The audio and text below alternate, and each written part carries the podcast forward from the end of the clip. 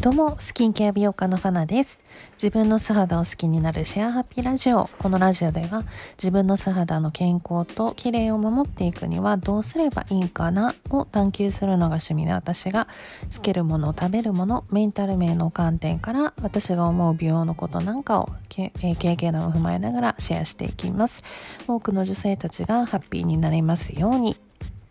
ということで皆さん週末はどんな具合でお過ごしでしたでしょうか？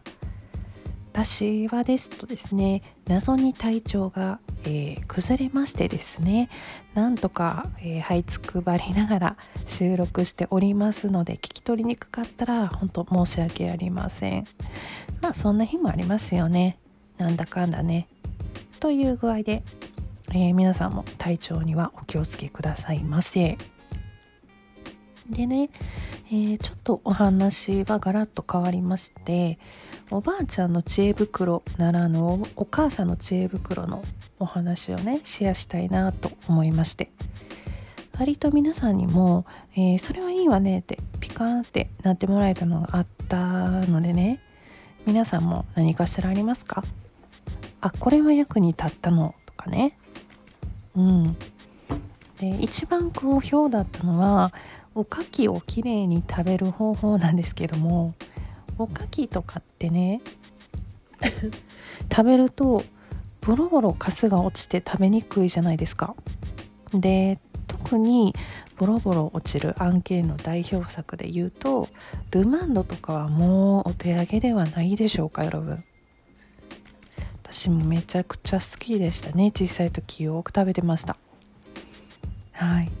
そこで私のお母さんの知恵袋が教えてくれたのは吸いながら食べるということだったんですよね。うんなんかいつそんな教育を受けたかってもう全くもって覚えてませんが私の中ではですね食べるとボロボロ落ちる食べ物をきれいに食べる案件の食べ方の常識は吸いながら食べるとインプットされておりますのでおすすめです。はい。もし、まあ、皆さんの周りにおかきを食べるとボロボロ落ちるのに困ってる方がいらっしゃったらですね吸いながら食べる方法があるよってあのお伝えしてあげてみられてはいかがでしょうかはいあともう一つはですね高身長の方が腰を痛めずに料理と洗い物をするにはどうする案件なんですけどもあのというのも私は171センチあるのでね日本の洗面台とかキッチンとかはのっぽさんの私の身長からすると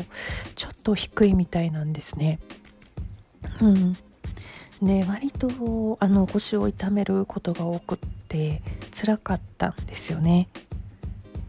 なんか急にグキって腰が痛くなってなんか歩けなくなるとかねもあったんですけども。で、えー、解決法はですね足を開脚するみたいに横に広げてごらんっていうことなんですよね。そう。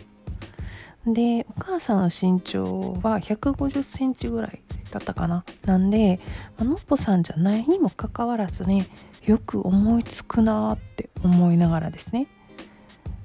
でここでまあちょっとおすすめというか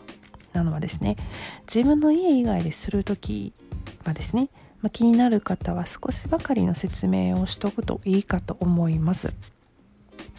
是非ね身長が高くて家事をする時に腰を痛めやすいよっていう方はですねすごく楽になるのでやってみられてはいかがでしょうか。はい、えー、そんなこんなで今日はですね首と手元の内ケアに関してですね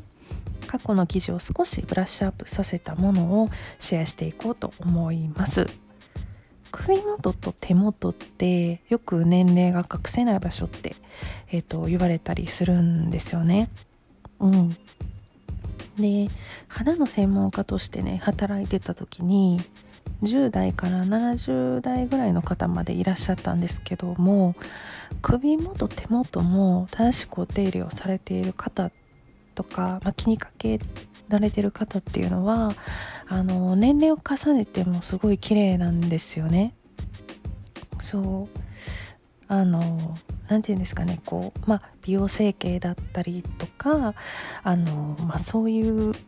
ことをしてるとこではなかったのであのいわゆるこう美魔女みたいな感じとはちょっと、まあ、違うんですけれどもそう。でまあ大体ね20代の方は手とか首元を気に留める方って少ないんですけども、まあ、私もねそうだったんですけどねうんで、まあ、30代頃からなんとなく気になりだす人が多いような印象がありますね。で何か新しいお手入れをね付け足すというよりかは日々のねスキンケアの延長線上でできる簡単な方法をお伝えしますね。でそれはですね化粧水を入れた後のコットンをポイとするんじゃなくて首元手元にも入れていきます。ただそれだけですね。